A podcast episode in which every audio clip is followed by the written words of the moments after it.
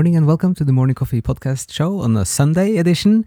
So we are still on the first cup of coffee. It's a bit gray and it's kind of a little bit rainy, but uh, it's a nice Sunday. And this episode is going to be a little bit different. We're going to have it's more of a book review or a book reflection. We just finished the second volume of of this four volume history work of um, it's called From Paradise to Utopia and by John Strickland, and it's about seeing from a from an Eastern tradition, seeing the history of the last two thousand years. So Eastern Orthodox tradition. So we've now been reading the second volume, which is from the Schism in 1054 until the Reformation with Luther in 1517. So uh, we talked about some of this before about like the papal, the new papacy, which is often called then the papal Reformation. But we, we wanted to just have some overall thoughts first, since now the whole book is very fresh and on top of mind. Uh, it especially this second volume with the 500 years, it paints a very different picture of, of course, the Western European history, but also the role of the Renaissance and kind of the different developments as in large part a consequence of the split from the Eastern Church and then losing so much of the um, uh, of the thinking, the theology, the experience of the Eastern tradition. So and like one of the labels is using is kind of losing paradise this kind of sense of the of the inner paradise and then also that you are um, more drawn towards something bright and positive and kind of life fulfilling and life affirming like now here in the earthly life and one of the many things that are so interesting is how this is um, reading so much about Dante's Divine Comedy, this, like the feeling in the comedy is so. There's so many things in in the, the experience of reading the comedy that comes together with the Eastern tradition more than some of the Western tradition that is being created after the new papacy.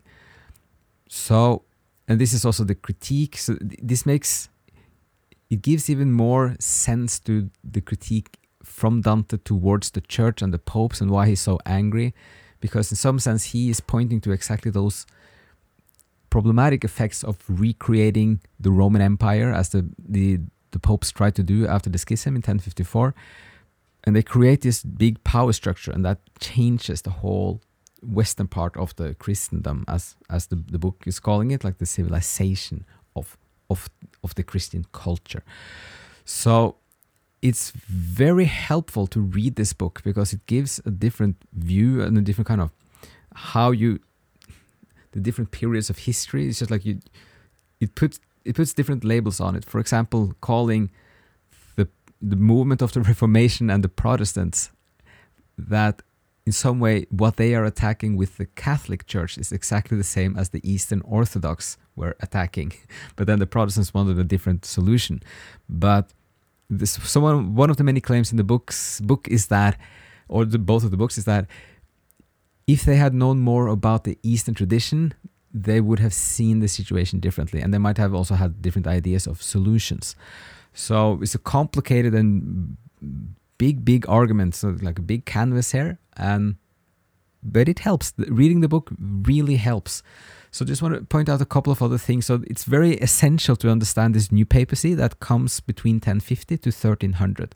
How gradually it becomes this autonomous uh, unit first, with kind of the they're in charge of the elections of the popes themselves by Nicholas II, and then you get Gregory the Seventh, who has then know, the like uh, the Pope is above everyone. No one can uh, critique the Pope, and uh, the, the Church has never erred and will never forever in the future err either. And then with Boniface in 1302, you get this final that every single human being is under the authority of the Church.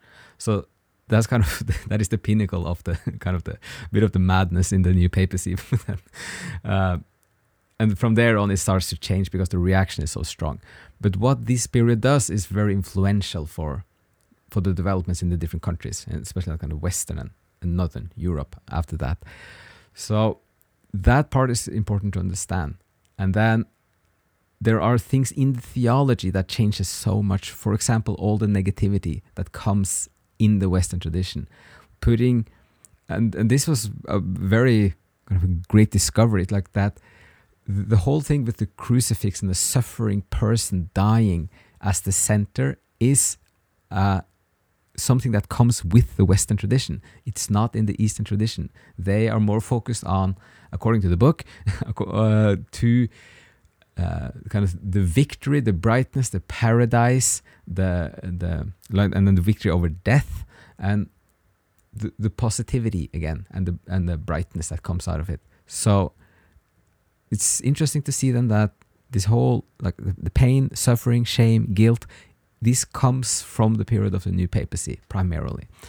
So that gives a whole different uh, kind of overall picture of of this this very important strain in European history the last millennium. So uh, that alone is a good reason to to actually just read the book. The Age of Division is the second second volume.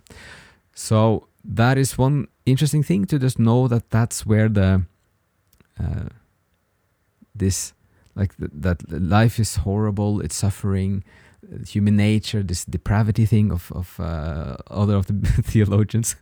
this uh, it didn't used to be like this. So uh, that's was the second thing, and the third thing I want to talk about is how counter then Dante seems to the main strains of of what was the Western tradition at the time, because so much in Dante then looks more Eastern. For example, the whole overall movement in the para- in the comedy is like from Inferno to Paradise is towards the unity with the divine.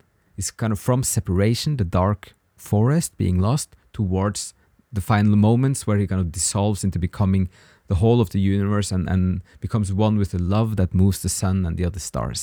So that is kind of the whole overall movement, which Dante describes as the movement from misery to felicità or to happiness uh, in the here life, as well as describing kind of the, the nature of the afterlife. But also the whole of the purgatory is so different in the way that Dante describes it and the way it was seen during and after, right after this new papacy, where the purgatory was just pain and suffering and horrible, and people were so afraid of it, and they paid all this money to not having to go to purgatory and or to go through it more quickly. While in Dante's purgatory, it's a super positive, happy place. There's a bit of hard work to do, but it's all for the good because there is some fixing that has to be done.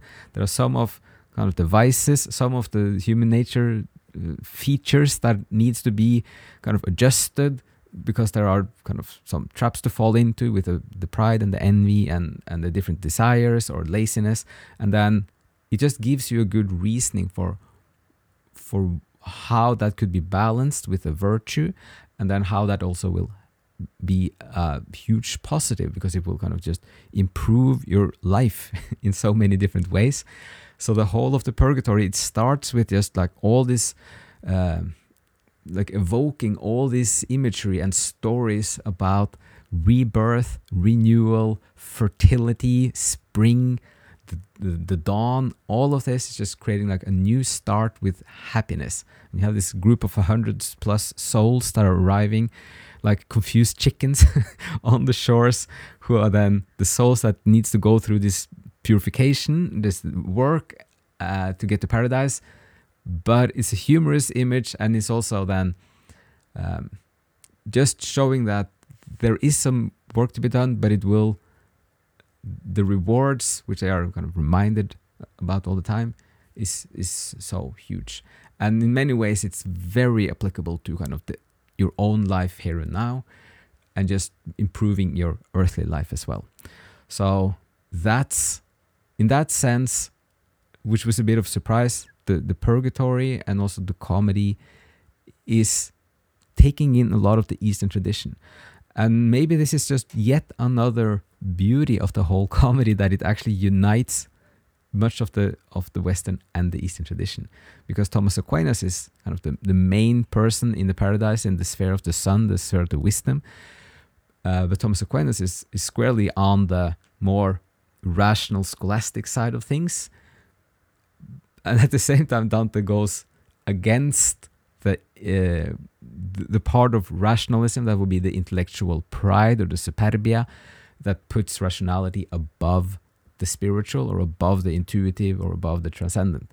This is kind of the overall structure of the comedy is that that reason is necessary, but it comes that comes first and then you get the spiritual above that and they also have to work together as a unity. So you need both Virgil and Beatrice or Beatrice, but they also have to work together.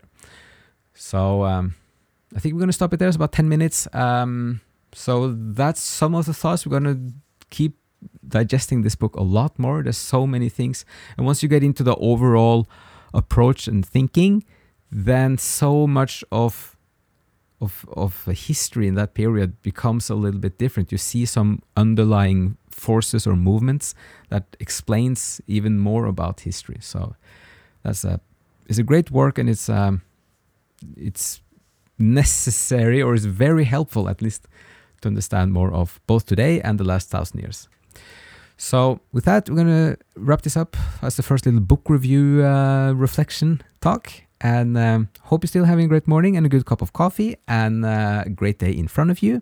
And as always, thank you so much for listening and see you again in the next episode.